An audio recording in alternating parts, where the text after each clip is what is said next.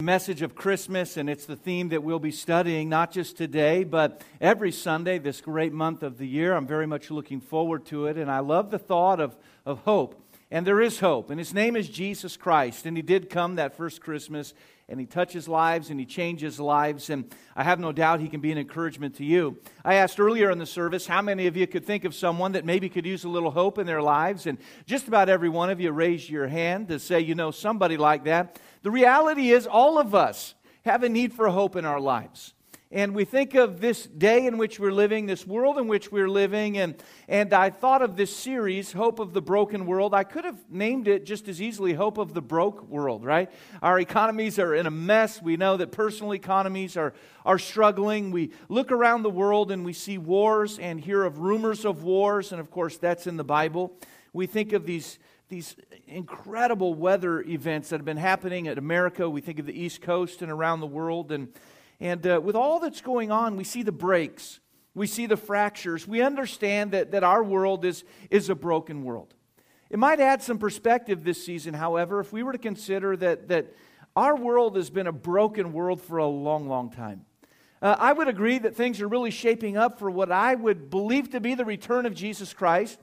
But, but I also know that since the beginning of time, our planet has had a difficult time. People living here have, have had a difficult time. Stable economies are an anomaly, not the norm.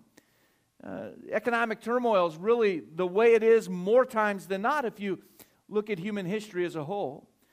Peace has been elusive. Epidemics and weather upheaval fill the history books. We think of that.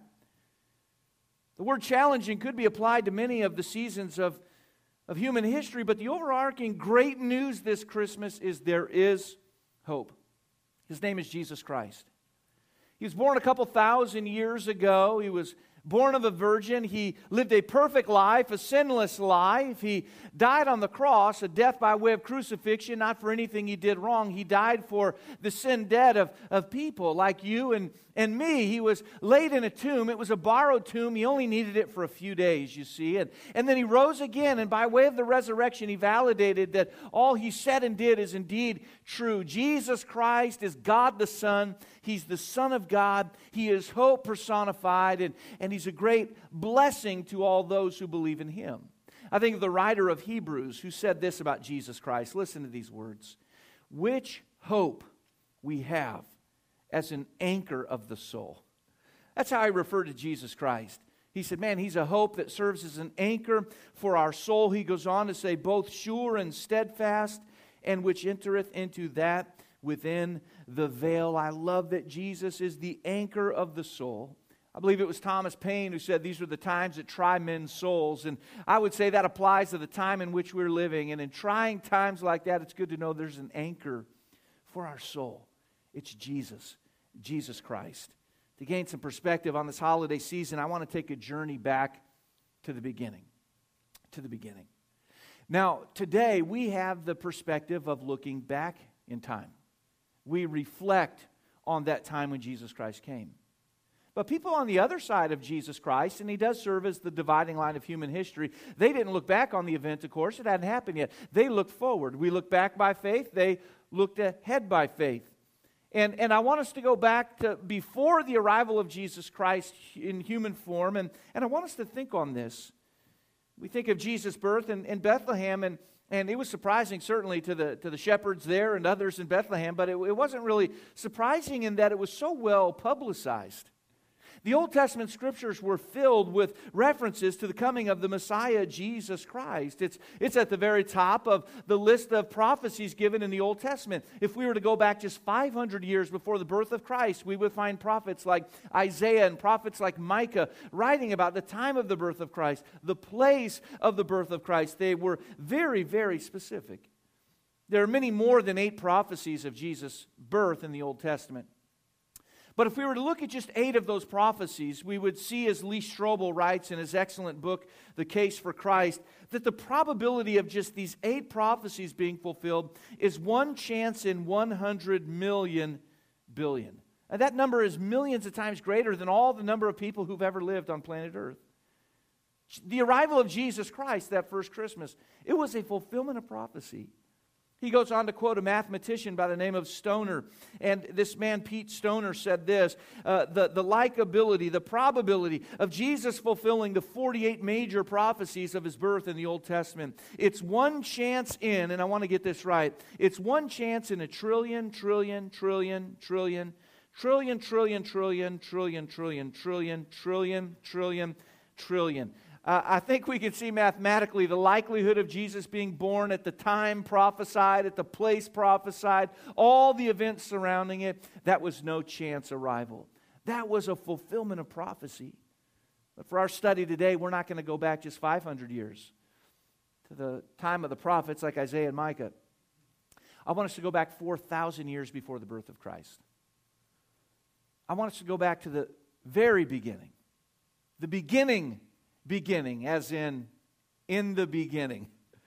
Now, I want us to turn in our Bibles today, the book of Genesis. Genesis chapter 3 is where we're going to be in our study. Genesis chapter 3.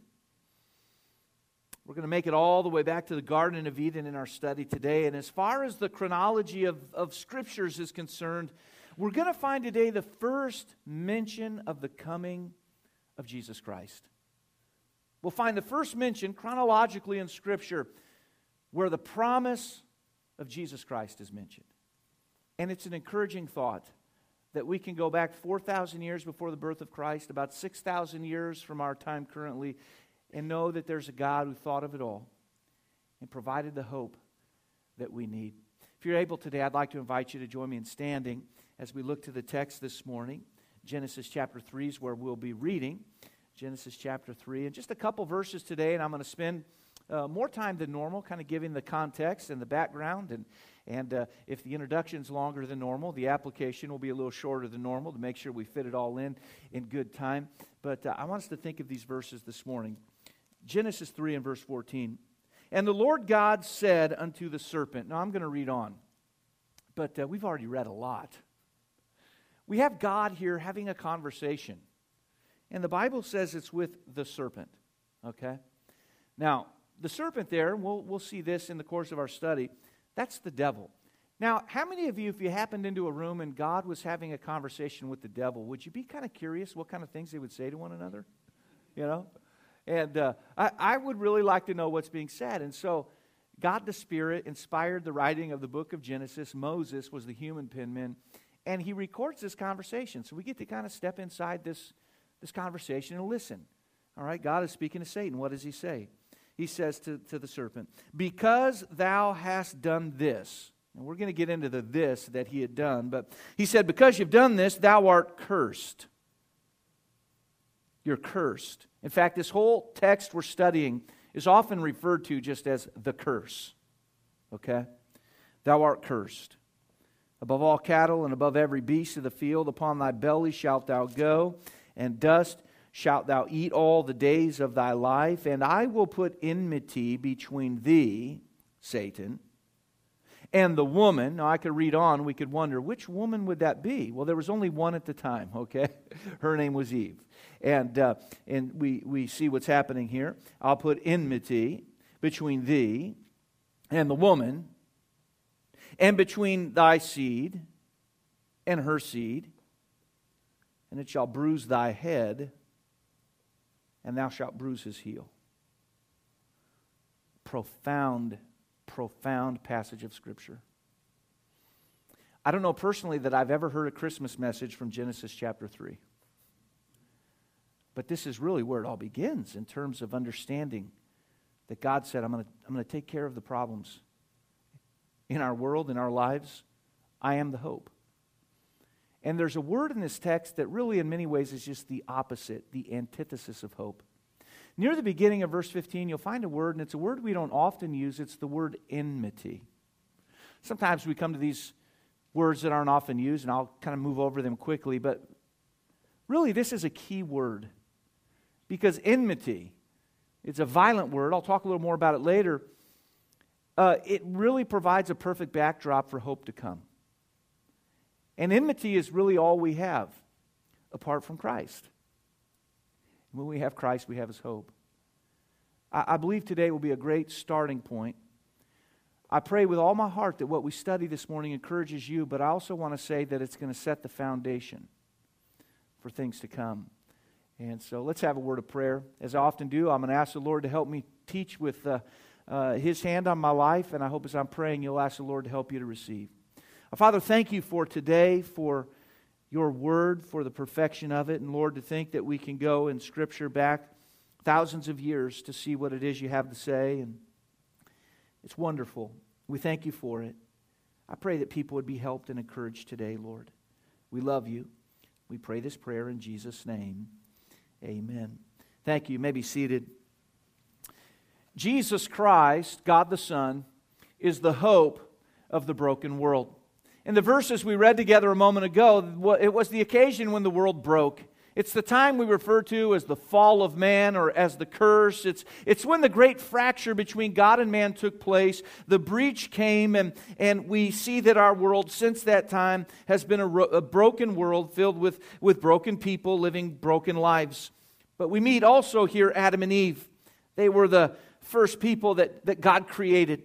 And what a, what a beautiful beginning they had. They lived in the Garden of Eden. It was a wonderful place. And they served basically as, as God's caretakers, as God's stewards for, for that place. And God took care of them. They had no legitimate needs, really. God met them all, no real legitimate threats in light of the fact God was there to provide security. But, but sometimes, even when our needs are met, we have these other things that prop up our greed, you know. A greed and a need are not the same, but, but although their needs were met, we see a little bit of greed. And although their safety was provided for by way of the protective hand of God, we see there was a subtle creature that comes along and makes himself known. And so they had a little bit of heaven on earth. But we met a key player in this narrative whose existence predates creation.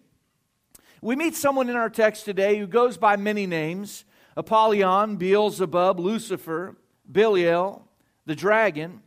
I'm speaking of the devil. We find the devil in this text as well. Prior to the creation of mankind, the devil who had a position with God in heaven fell from his status. Now, we don't know all of the details of this occasion. But the Bible does give us some insight as to what happened, how it happened, why it happened. And, and in the book of Isaiah, we read this uh, story as it unfolds. In Isaiah 14, verses 12 to 14, the Bible says, How art thou fallen from heaven, O Lucifer, son of the morning?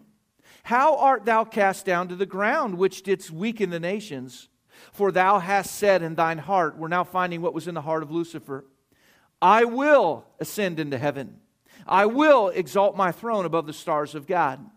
I will, the Bible says, sit also upon the mount of the congregation in the sides of the north, and I will ascend above the heights of the clouds. I will be like the Most High God. We find in the heart of Lucifer uh, a heart that had self will above a desire to follow God's will. He said, I'll be like you, God. I'll do the things you do, go the places you go. I'll be even greater than you. We see that his heart was filled with pride, and the Bible bears this out, and I think we've all seen it validated in our own lives. Quite often, when we get filled with pride, we're headed for a fall. The Bible tells us in the book of Proverbs 16 and verse 18 that pride goes before destruction, and a haughty or a prideful spirit before a fall. And so the devil encounters Adam and Eve in the Garden of Eden, and they begin to talk. And I want you to see today, this was no chance meeting. This wasn't like they just bumped into each other. Uh, the devil was there. He had a plan in mind, he had an agenda in mind, he knew what he was trying to do. And that's exactly how he is when he works his way into our lives. He knows where he wants to take us, he knows what he's hoping will come to pass. The Bible in Genesis 1 and 27 tells us this. So God created man in his own image. In the image of God created he him, male and female created he them. The Bible helps us to understand that we've been created in the image of God. We're thankful for that. But the devil hates that. You remind him of God, and, and he hates God. And if the devil could lead humanity in a massive rebellion against God, that would be a win against God and it would be a win for him. And so he did what he always does. He sought to deceive and to manipulate and to tempt people into rebelling. And he used a tool that he loves to use the tool of, of lies. Jesus in John chapter 8 and verse 44 said this You're of your father the devil. Now I'm going to read on, but how would you like that for an opening line? Good morning, welcome to church. As I share today with you, you're of your father, the devil. Okay? That was the opening line there. Jesus had a way of just cutting to the chase, of saying it. And in this text, as he's addressing this particular crowd, he said, You know, you guys are, you're of your father, the devil, and the lust of your father you will do. He was a murderer from the beginning and abode not in the truth, because there's no truth in him. When he speaketh a lie, he speaketh of his own, for he's a liar and the father of it. The devil's a liar. We see that in the Garden of Eden. He comes to Adam and Eve and, he begins to lie to them. To Adam and Eve, however, God said this in Genesis 2, verses 16 and 17. And the Lord God commanded the man, saying, Of every tree of the garden thou mayest freely eat. Again, I'll read on. What tree were they able to eat of in the garden? Of every tree of the garden you may freely eat. But of the tree of the knowledge of good and evil, thou shalt not eat of it. For the day that thou eatest thereof, thou shalt surely die. God gave them everything. Everything. He withheld only one tree for himself. So the devil's plan was easy. Just get him to go after that one thing. Get him to go after that tree. His aim was to get them to rebel against God's will. To trick them, we read in Genesis 3, verses 1 through 5. Now the serpent was more subtle than any beast of the field which the Lord God had made.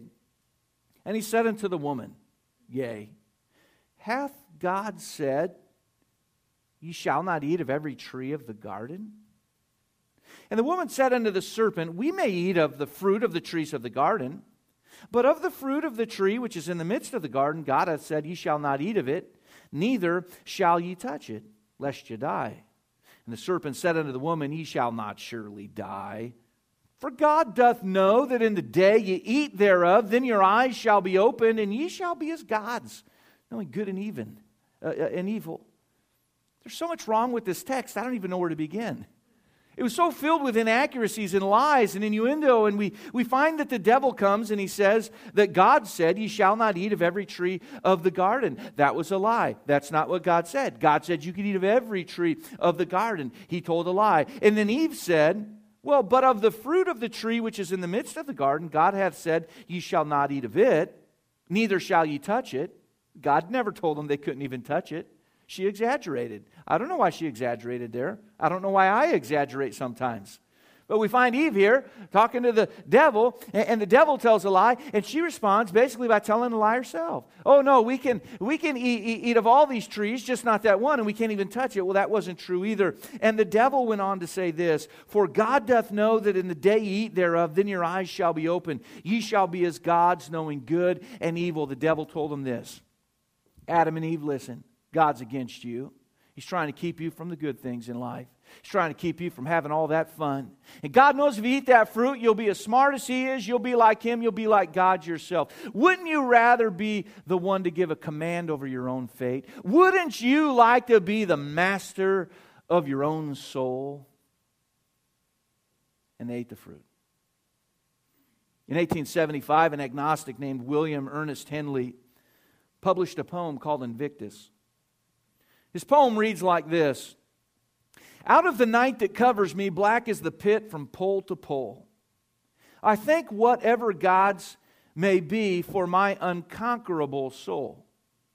In the fell clutch of circumstances, I have not winced nor, nor cried aloud. Under the bludgeonings of chance, my head is bloody but unbowed. Beyond this place of wrath and tears looms but the horror of the shade, and yet the menace of the years finds and shall find me unafraid. It matters not how straight the gate, how charged with unpunishments the scroll, with punishments the scroll. I am the master of my fate. I am the captain of my soul. He was expressing the exact sentiment in the Garden of Eden. He took it as his own. But that was the sentiment in the Garden of Eden. You can be your own person. It's up to you. You're in charge. You're the, you're the one. June 11, 2001, a man that we have called a homegrown terrorist, Timothy McVeigh, stood before an executioner for that evil work that he did in Oklahoma at the federal building. prior to giving his life by way of the death sentence, he was asked if he had anything to say. He quoted the poem I just read to you. The defiance of man is uncanny, and it's been the same since the beginning. I want to be in charge of myself. I yield to none. I follow my own will, not the will of God. And when Adam and Eve sinned in the garden, it brought a terrible devastation to their lives, but not to their lives only, to all of our lives. The Bible in Romans chapter 5 and verse 12 says, Wherefore, as by one man sin entered into the world. Who was that one man? It was back in the Garden of Eden. Adam and Eve, they sinned. And here, because of one sin, the Bible says, enters into the world. And death by sin. Don't you remember? God said, If eat of that fruit, you shall surely die. There was a spiritual separation that emerged. And, and so, wherefore, as by one man sin entered into the world, and death by sin. And so death passed upon all men, for that all have sinned. That's a lot of background, that's a lot of context, but I want to really help us to understand why Christmas is so meaningful and why it brings so much hope. It's because without Christ, we're in a total mess. And as we look back to the verses we studied a moment ago, I want us to be encouraged today. If you have your notes nearby, I want you to take note of this. In the midst of the curse, there is hope. Now, this moment in history is a time we refer to as the curse.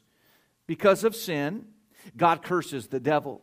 Because of sin, God curses humanity, and, and therefore the offspring of humanity. We, we're born as fallen people in need of salvation. Even the earth is cursed. If we were to continue reading in this text, things like weeds in a garden, there were no weeds before this. Pain and childbirth, that was non existent before this. We're, we're living on a, on a cursed planet and we're a cursed people because of what happens here. God is giving words of judgment upon the devil, and yet at the same time, we see God speaking words of grace. He's saying, because this was done, there will be consequences. Because this was done, there's going to be heartache and difficulty. There's going to be a separation between God and man. But also, in those very same words, God gives hope as he begins to speak of that one that one day will come. He speaks of an ultimate uh, victory coming one day. I had the opportunity several weeks ago to go to the Monday night game uh, down, down in San Diego and watch the Chargers. And course, most of their games that are home are, are on Sunday morning. That makes it tough for me to get to. And, and uh, so, uh, uh, Matt, who serves here, he's also my nephew. He talked me into it, and I'm very thankful he did. I went with a couple other nephews, and we got down there and we got in. And if you remember that game, and there have been very few memorable moments in the Chargers season this year, but if you remember that game, that first half, they looked like about the best team that's ever played football. They could do no wrong. Everything they did was right. I mean, they ran up the scoreboard, and, and uh, they're playing the Denver Broncos, and they, could, they couldn't do anything good. And uh, the Chargers couldn't do anything bad. And they ran the score up. And man, at halftime, it just looked like, oh, this is a blowout. This is going to be uh, one of those games, you know, where the stadium empties out about the end of the third quarter and, and uh, just an absolute blowout. But if you watch that game, you know that Peyton Manning was just kind of shaking the rust off in that first half. And he led the Broncos to a comeback in that second half that literally was a history making performance. It was the greatest comeback in the history of Monday Night Football. Now, just imagine for a moment, if you would, that the next day I'm, I'm, I'm with a friend who's a big football fan. He's a Broncos fan, and he recorded the game. He doesn't yet know what happens. He's watching the game, and man, that first half, he's just apoplectic. He's going nuts. Oh, what happened? Oh, he's just so distraught, so discouraged. We're just losing. We're, we're, we're just getting beat in every position. Nothing can go right. And he's so discouraged. And imagine I say to him at that moment, hey, buddy, relax. I know how this thing ends. There's fixing to be a comeback that you've never seen before. It's going to be one for the history books. It'll be the greatest comeback in the history of Monday night football. I know you're discouraged now and you're distraught now and you're under the load of it all, but let me tell you something. In the end, you're going to pull this thing out and you're going to win. Let me tell you exactly what God is doing here in the beginning. He says, Yes, this is the lowest point in human history. And yes, this is the lowest point in all of Scripture. We see the fall of man led by a rebellion by Satan himself. We see a curse that comes as a result of the willful act of disobedience on the behalf of people. But we see in the very same words God saying, Listen, but I'm going to come. I'm going to take care of this. There's a few quarters to this game, and for a few of these quarters, it's going to look like it's an absolute loss. But the victory's coming. That's what's happening in this text. You see, Christmas is a reminder that regardless of how bad things may seem, we have hope. Right here in this low point in Scripture, we find the hope of Jesus Christ. There's hope in the midst of this curse. But as we move on, I want us to see today there, uh, in the midst of the conflict, there is hope. In the midst of the conflict. Now, the Bible speaks as we read on of enmity. We looked at that a moment ago. Enmity in verse 15 between thee and the woman. Now, the word enmity is a hostile word. I, I believe in a Bible that's been inspired by God and preserved by God. And, and, that makes every word in the Bible really of great importance to me. And when, when God the Spirit inspired Moses, who was the human penman of the book of Genesis, to write this word that we translate into English as enmity, a lot of channels there, but, but I see this word. It's a big time word. Um, the word enmity is defined as rancor, intense hatred, warfare, the opposite of the good things we think of when we think of hope of a victory. The devil at this time was, was in the form of a snake. Uh, now, he's talking to Eve. This clearly was before something major happened. We call it the fall. Because uh, most ladies I know aren't really big uh, fans of snakes, you know? Most ladies aren't. Most guys aren't. In fact, most unweird people are not. Every now and then you meet a weird one, they like them, you know. And uh, I was driving uh, a long time ago on Highway 138, and I remember I ran over a snake. I slammed on the brakes and put it in reverse and ran over it again. That's how I think of snakes, okay? and we don't like snakes. We feel a little nervous about them. I got to tell you, I ran over that snake twice. Well, I guess three times. I backed over and went over it again, you know. And, uh, and still, as I'm driving away, I'm thinking, I wonder if that guy got on my tire and he's crawling in my car. You know, we just don't trust snakes. They're creepy. We, we don't like them. But the thought extends far beyond just this matter of a snake. It's not snakes that we have a conflict with, it's, it's the devil. The devil hates you because you're created in the image of God. There's a war, a spiritual war being waged in our world today. It's a war that, that we'd be destined to lose were it not for the truth we find in Genesis 3 14 and 15, and the truth that we find in Christmas. We would have no hope were it not for, for Jesus. Now, the thought here is we're fighting, there's a conflict in our world, there are conflicts in our lives.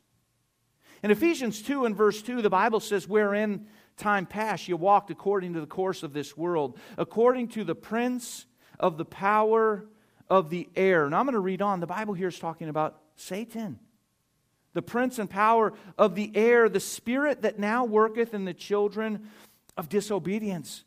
I want you to know today that we're in the midst of a warfare and we've got an opponent in Satan. He can't stand humanity because we're in the image of God. And the Bible tells us that he's the prince and power of the air in this time and in this space.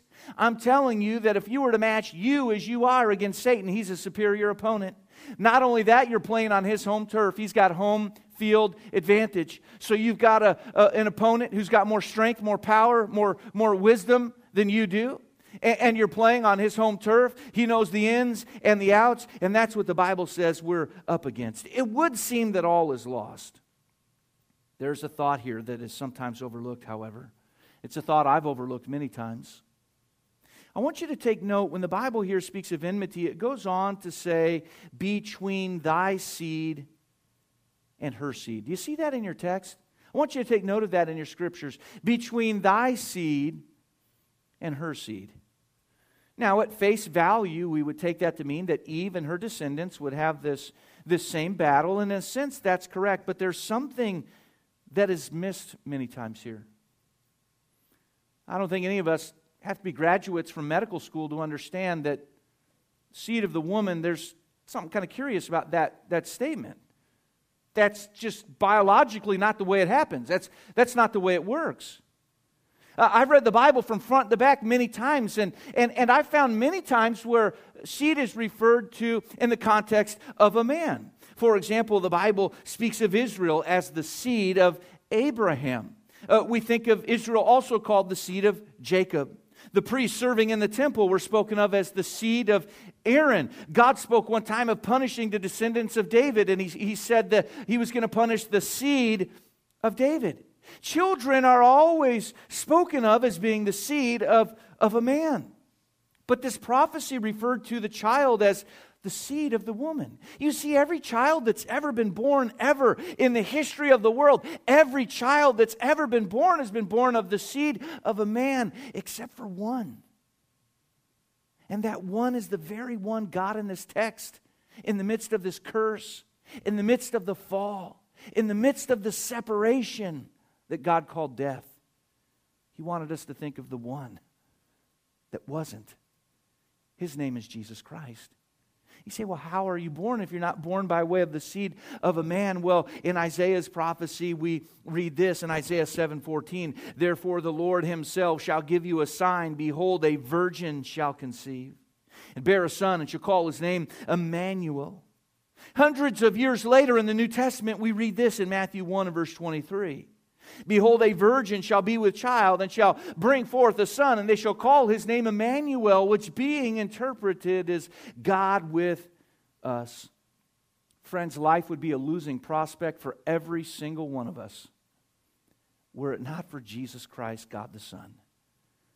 Oh, we think of this prophecy and the fulfillment of it. If your opponent is the devil and you're fighting on his turf, you have no hope unless you have a relationship with God the Son. With God the Son. I don't know what conflicts you brought in with you today. I think of the great conflict between mankind and, and the devil, and mankind and God because of sin, the breach that has been created. But I know that all of us in the course of life go through a variety of things.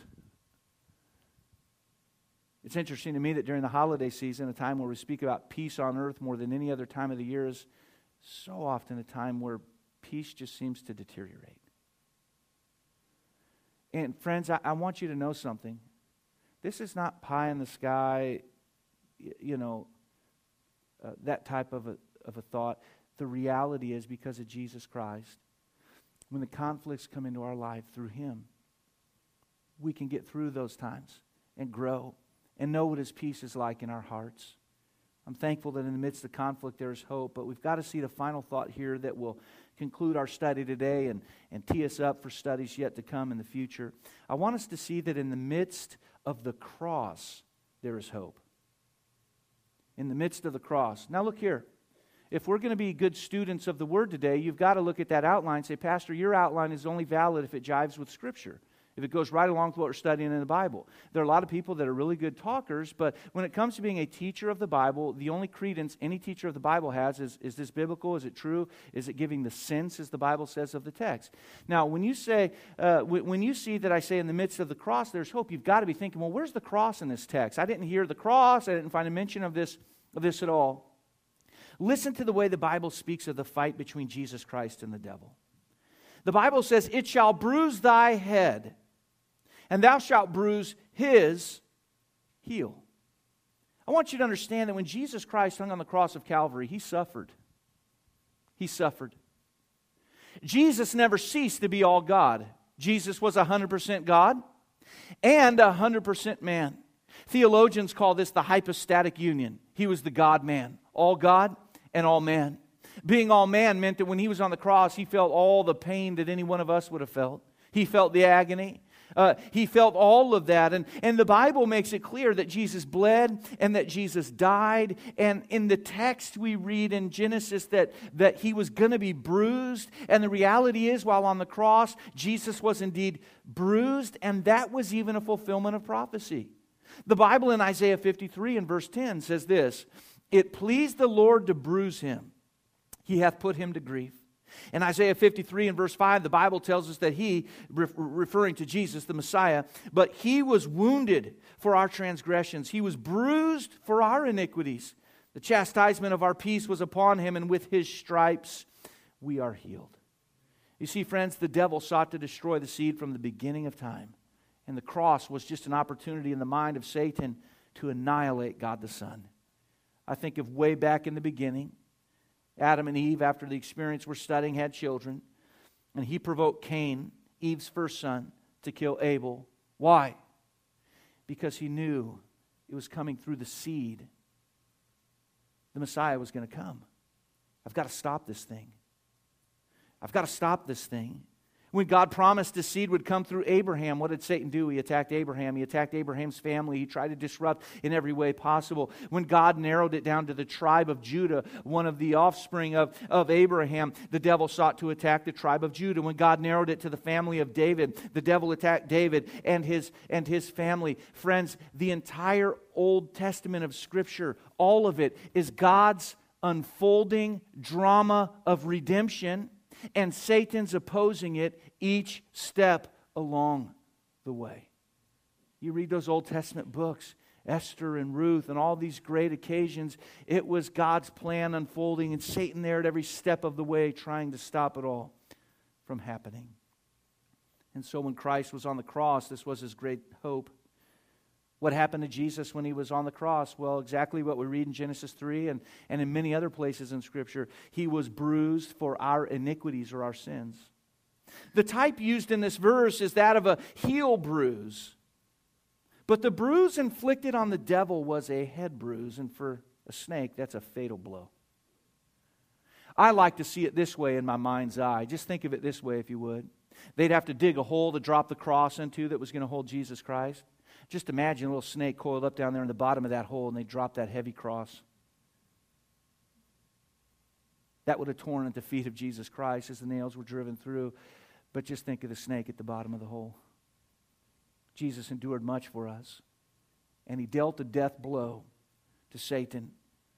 Now, a snake, a lot of time, will wiggle around. It doesn't know it's dead for a while. We know ultimately the defeat of Satan will come in the future, but it was sealed the day Jesus Christ paid for our sins on the cross.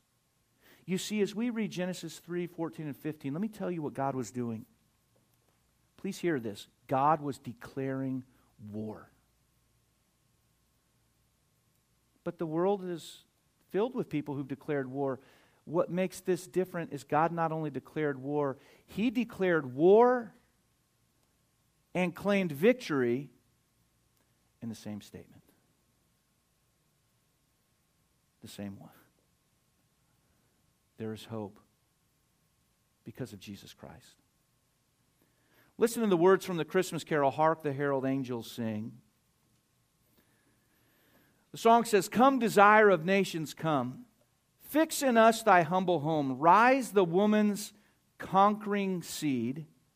Bruise in us the serpent's head. You ever hear these words sometimes? You think, what does that mean? The songwriter obviously had our text in mind. Adam's likeness now we face. Stamp thine image in its place. Second Adam from above, reinstate us in thy love. Hark the herald angels sing, glory to the newborn king. The songwriter asks for God to fix in us, and I know that word's used in a variety of ways, but I love the thought of a God fixing us because, well, we're broken, and there is hope of the broken world, and it's found in Jesus Christ. It's found in Jesus. We have hope because of Jesus, and Christmas is a celebration of that hope. Jesus came to provide us with everlasting life through faith in Him. Now, I want you to think on what we studied today. Before you and I were ever here, thousands of years ago, at the very beginning of human history, God already knew, had a plan, guaranteed the victory. Now, just like in a good football game, there are a few quarters along the way where it looks at times like, man, what's going on here? But we can rest assured God's going to do what He has said.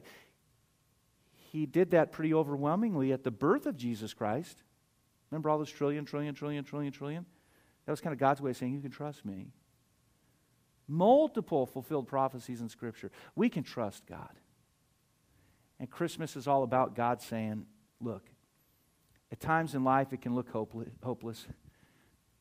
At times in relationships, at times in our families, at times in our personal economic situation, at times in, in a country, whatever the case may be, God says, Listen, I want you to know that in me you always have hope. Our Father, thank you for the opportunity to be